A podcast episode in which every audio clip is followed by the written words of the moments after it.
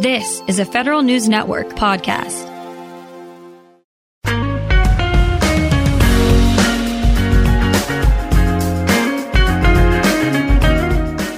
Welcome back to Fed Life here on Federal News Network. I'm Tom Temin. Bank stocks might look like dicey propositions these days. There's nothing to focus investors' minds like the possibility of a run on banks. It's not 2008, though, and we probably won't see the failures of hundreds of more banks like we did back then. Earlier, I discussed this with certified financial planner Art Stein. Art, actually, before we get to the whole banking question and what investors should be worried about right now, which seems to be about everything, I wanted to ask you here we are with a quarter of the calendar 2023 behind us. Maybe review some of the returns in the TSP funds and the markets generally so far. Yeah, well, the returns have been very good so far this year. And year to date, which means, you know, from the beginning of the year through yesterday, all the funds are up. The G fund's up 0.8%, F fund's up 2%, C fund a little less than 4, S fund 2%, I fund 3%, and the L income fund is up 1.5%. So it's been a very good year. Now, since this problem happened with the Silicon Valley Bank, which really was March 9th and 10th, then we see that the stock funds are actually down. But taking that into account, since the beginning of the year, the stock funds are still up and, you know, had a good quarter. So what's an investor going to do? To begin with, they need to look at, you know, what do they actually have at risk? And of course, government employees and retirees have this great set of guarantees that no one else has, and they really don't need to worry as much. I mean, if you're a federal employee, it's not like you work in the private sector, like we've been reading how even major companies like Amazon and Google, et cetera, have been laying off thousands of employees. Well, the government doesn't work that way. And actually, you know, if you have a bank run, there are a lot of government people that will be working much harder. Federal retirees, again, are in a much better situation. They have a federal annuity that's guaranteed, that's their pension. And FERS retirees also have Social Security, which is actually guaranteed. Both of those have cost of living adjustments. You know, they've got their health insurance. So they should be in a much more secure situation. Now, in terms of their actual investments, for the C and the S fund, which are the stock funds, how much do they own of the banks that have been affected so far? So, of the banks that have been affected so far, the Silicon Valley Bank was in the S fund, as was First Republic, I guess, at the end of 2022. But I think that they were switched to the S&P 500 index, not by the TSP, but by the people that run these indexes. You know, it's not a TSP decision. They're just using indexes, and those investments are managed by BlackRock and some other companies. So there's no immediate concern. Now, if we had massive bank runs in the United States, you know, that's obviously going to kill the stock market, and I'm not quite sure what it's going to do to the bond market because there might be a flight to safety and bonds might look good to a lot of investors. But I don't see that happening because one, Silicon Valley Bank was a really unusual situation. They clearly didn't manage their investments very well, and it didn't match up with their liabilities. But even they could have survived if there hadn't been what we call a bank run. And a bank run is when people just start pulling their money out of the bank, even though they may not have to. Silicon Valley Bank, such a large percentage of their deposits were not insured. And that's not true of most other banks. I've read that as much as 90% of the value of the deposits in Silicon Valley Bank were not insured because they were over the FDIC limit. And in a typical bank, that's closer to 20 or 30%. We're speaking with certified financial planner Art Stein. So the question is getting back to say some of the TSP funds that might have had these in them as part of the, you know, index funds if they are such a small percentage of these index funds, what's the mechanism by which something occurring at Silicon Valley Bank and a couple of the others, European banks, affect the stock market so much? Well, because one, they are part of the stock market. You know, clearly their stock values have gone down. So to the extent that those bank stocks are held by the C and the S fund, there's one effect. But also, you know, these type of bank failures are seen as bad for the economy, so people tend to sell stocks when they happen, and that affects the entire stock market.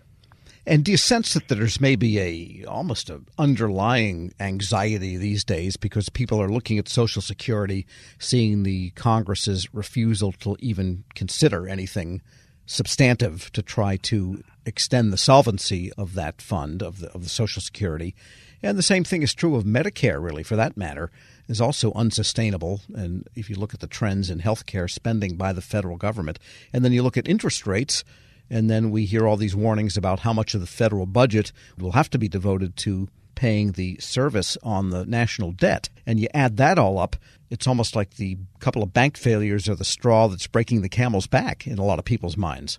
I think it's way too soon to talk about breaking the camel's back. And remember, with Medicare and Social Security, the government can just print the money to pay the bills. And everybody expects that. I expect that. I don't think any senator or congressman is really going to let those programs go bankrupt. They're not going to want to be around if they were part of voting against the money needed to continue those payments. There are just way too many people dependent upon that. But if the government is just printing more and more money to pay those and they haven't made any other reforms, you know, you expect that to be inflationary. And, you know, we've seen inflation go up a lot and then the question you would want to ask is, well, if we expect inflation to remain high, you know, because of the deficits in the Social Security Trust Fund and the Medicare Trust Fund and things like that, how does that affect our investment strategy for long term and short term investors? And high inflation reduces the purchasing power of the bond funds, F and G, and long term, you would expect it to increase the value of stocks because companies can charge more. And historically, when inflation is hit, you know, long term stock prices and dividends have adjusted. Right. So you've got this situation then. I guess what I meant when I said the straw breaking the camel's back, I meant from an investor flight or sell standpoint, not from the government going to collapse but people see the trends and they see the size of the debt relative to GDP, and it's going to be bigger than GDP in a short while. I think at some point that dawns on people that yes, it can print money, but is that what we want the nation to be doing in perpetuity? Is printing money at the levels it has been for say the past five years? You know, Tom, I think that you know individual investors, what they need to do is to have clear and appropriate investment goals to have a suitable allocation between the stock and the bond funds and for their outside investments between stock investments and bond investments. And then they just need to maintain perspective and a long term view and long term discipline. And that to me, you know, as an investment manager means when stock prices go way down, we buy more. And if bond prices go way down, we buy more bond funds. You know, you want to be a little counter cyclical. And historically, that would have given you a much higher rate of return. And for anybody trying to understand these things and then to invest accordingly, it's very important to understand the difference between stocks and bonds and how that affects your investments. But if you really want to get into it, then you need to understand things that, you know, only really sophisticated bond traders do. I think that people should look at the historic returns. And really, what that means historically is that stock funds over long periods of time outperform the bond funds by a significant amount. And that difference was high enough to make putting up with the greater volatility of the stock funds worthwhile because they, you know, they tended to have a much higher rate of return. Not every year, maybe not every five years, and in a few cases, not even every 10 years. But the bond funds, very unlikely to maintain purchasing power after we take into account taxes and inflation. So if you're putting your, you know, long-term money in something that's losing purchasing power, that's a problem. So now is not the time to lose your nerve. Well, I don't think it's ever a time to lose your nerve, but I would say have an appropriate investment goal. If you're retired and you need money in the short term from your investments, it should be invested in bank accounts and short term bond funds. For the money that you're going to need in 10, 20, and 30 years, you need to have that heavily weighted towards the stock funds. Certified financial planner Art Stein. And that's it for this week's edition of Fed Life. Write to us at federalnewsnetwork.com with your concerns, and we'll try to cover them here. Until next week, I'm Tom Temin. Thanks for listening to Fed Life here on Federal News Radio, part of the Federal News Network. You can listen to this episode and any past episodes anytime at federalnewsnetwork.com or subscribe wherever you get your podcasts. Search Fed Life.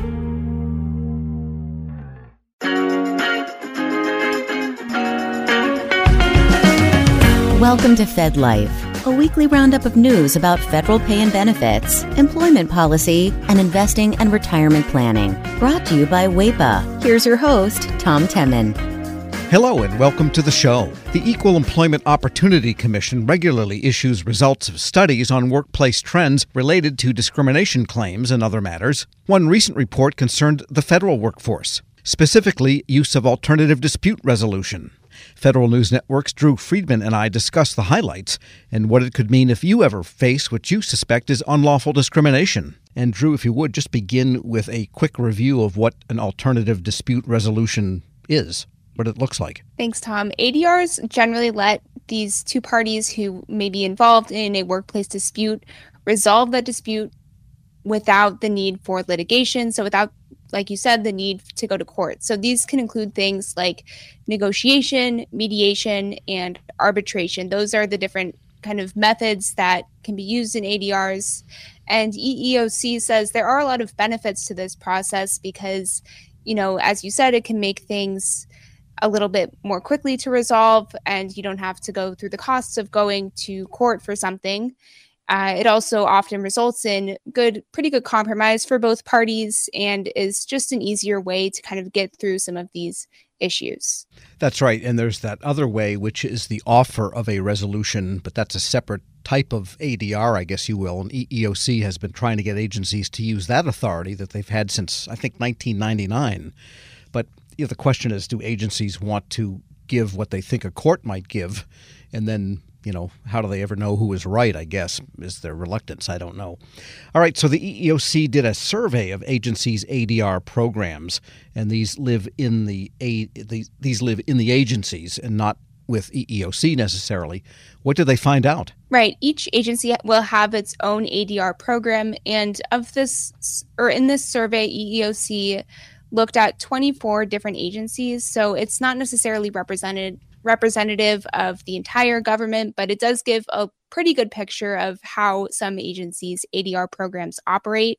They looked at things, for example, how often do agencies actually take advantage of or use their ADR program, how employees are perceiving the agency program, and if how agencies are conducting or managing that process for getting those disputes resolved. So some of the findings were pretty interesting from this latest EEOC report, only about two thirds of the agencies in the survey had complete information available on their websites for their ADR policy. And EEO says that's an important thing to do because without posting it on the website, that can become a challenge for employees to learn about the process, understand what it is, and ultimately use it if it comes to that. There's also some issues for uh, training managers and supervisors in the ADR program for several agencies. So, for example, in the report and in the survey, only about 30% of agencies were providing annual ADR training to their agency leaders, and the rest, 70%, were not doing that. So, there's some issues with, you know, basically, I guess, just making sure that agencies, supervisors, and leaders understand the process and then can take effect. There also was a challenge with agencies actually offering ADR as an option to employees. They only did this in about 70% of cases. And it really depends on the agency. Some agencies said it, you know, they don't necessarily have a straightforward policy for whether or not they're going to offer ADR as an option. And it's just a case by case basis. But then when you look also at the 70% where it was offered as an option, only about one third of the parties who were involved in that actually chose to participate. Interesting results because we are talking about EEO issues, that is to say, cases of discrimination. It's not every prohibited personnel practice that would come before an EEO type of dispute. And I think these can be super sensitive, and we have a super sensitive era that we're living in with respect to EEO types of related issues. And maybe that's part of the reluctance to trust people the agency that you have a dispute with is going to give you a good result from an ADR. And that gets to the issue of employees who don't say uh, see the ADR process as necessarily legitimate. And so that's a big struggle for agencies to overcome to get people to even want to do it in the first place that is definitely a challenge, not necessarily for every agency, but you know, it, Tom, it does make sense that for federal employees to who may be want to participate in this process or are interested in it, they should trust that it is working correctly. And EEOC said that agencies generally in the survey that they conducted were not convinced of the program's effectiveness. So agencies found that a lot of employees didn't really trust the agency to be a fair and neutral party throughout the entire process. And that, of course, can lead to, as I said, limited participation for federal employees who are actually choosing to use ADR. And there is some legitimacy to that as well. In the report, the EEOC found that about 19% of agencies let the manager who was accused in a dispute in a, or in a complaint be the settlement authority on that complaint, which obviously leads to some issues of the fairness of the process. But on the other hand, on the from the agency's perspective, there also is an issue of resources here. So maybe for some smaller agencies, it can be difficult to have supervisors who are willing to participate in the ADR process and understand it well enough to be that settlement authority. I guess the other question is did anything positive come out of this ADR survey? There were a couple positives here as well. One was that larger agencies, interestingly, were more often able to offer ADR options to employees compared with smaller mid-sized agencies. That could be just having to deal with the resources that are available to you know larger agencies it might be a little bit easier for them but eeoc said that basically more research would be needed if they were going to figure out the real reason for that another positive was that generally most the vast majority of agencies who participated in this survey said that they really do want to encourage more widespread use of ADR so there is this trend in the direction of they want this to be an option for employees when possible and it, and maybe it's just a matter of having the agencies have a better system to have that operate correctly. Yeah, so there's some mechanics there, and there's also the sense of goodwill, and also the sense of having to avoid the appearance of a conflict of interest if somebody's judge and jury on the case that they sparked in the first place. I guess maybe the issue in the big departments is that there are other places to go where maybe you can get a more neutral hearing. I mean, I would think in a place like DHS, you could go to another component and someone could look at it objectively. I don't know whether that ever happens or not. So, what does the EEOC recommend then to try to get this thing going again or more popular? They do want agencies to address some of these issues that were pretty broad that they saw in the surveys. So, they said, for example, agencies should be holding briefings with senior leaders about both the successes and concerns within the ADR program and develop some required annual training for both agency leaders as well as all employees so everyone kind of understands the process a little bit better. EEOC also gave some resources to try to help agencies do this better. So, for one, they created a sample survey that agencies can give to employees who participated in the ADR process. And then you know just to get uh, feedback from employees on what worked or didn't work with the ADR program. And then agencies could use those surveys to better understand where there might be some weak spots and update those policies when needed. The EEOC also issued a report recently on the process known as offers of resolution, which I classify under one of the ADR, one of the mechanisms for alternative dispute resolution. I did an interview which aired last week with Virginia Andreu. She's the assistant director of the special operations, the uh, federal special operations division of the EEOC. And that's an issue worth reviewing again because there is that option for offers of resolution and these have to be detailed to constitute a legally bona fide offer. And what does the EEOC say about that in the report? So, EEOC does want agencies to take advantage of this more when they can. It's something that is, again, a way to avoid reaching courts, reaching litigation, and can be beneficial to both agencies and just both parties within a dispute. But interestingly, EEOC also found some different findings in a, a recent report showing that more than $66 million was spent in 2020 settlements, which is a 25% increase since the year before.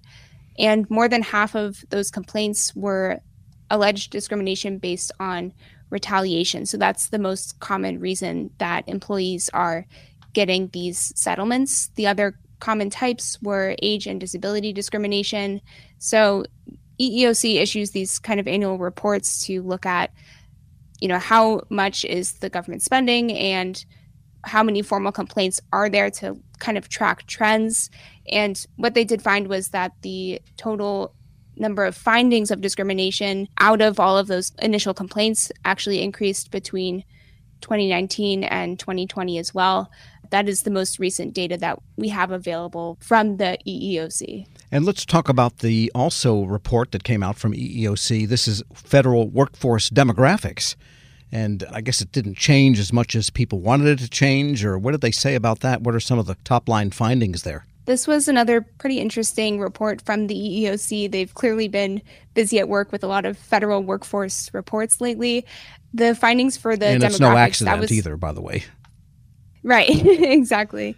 From the demographics report, it was a bit of a mixed bag. What they found was that racial diversity specifically is increasing more in the federal government workforce, but is it is often more concentrated in the lower ranks of the general schedule. So, for example, Hispanic and Latina women have had a they now represent a bigger portion of the federal workforce they rose from 3.7% to 4.5% within a year. But if you separate that by GS level, they comprise a much higher percentage of the lower ranks of the GS versus GS 11 and above and the senior executive service. So while that is, you know, it is important to to see that this is kind of evening out. That's what the the EEOC says. It is also important to try to look at, you know, recruitment and retention factors or methods that maybe were successful for some areas that can be then applied to others. All right, so a good look at how things are changing, maybe not as fast as some people would hope. Do they have any recommendations, the EEOC, for get this thing up and getting up a little bit more? The EEOC says that agencies should try to look at practices that did well for recruitment and retention of employees. So, the one example I used with Hispanic and Latino women, that is increasing. So maybe look at, you know, what were some of the ways that they were recruiting successfully that area of the workforce and that demographic, and then kind of replicating that for other areas as well one way to maybe do that and even to get employees up in higher ranks of the GS and into the SES is through different internal agency programs. So, mentoring programs might encourage people to apply more for those higher positions. Federal News Network's Drew Friedman. We'll pause here for a short commercial break, and when we return, certified financial planner Art Stein with some perspective on the big banking hiccup and what it means for investors. This is Fed Life here on Federal News Radio, part of the Federal News Network. I'm Tom Temin.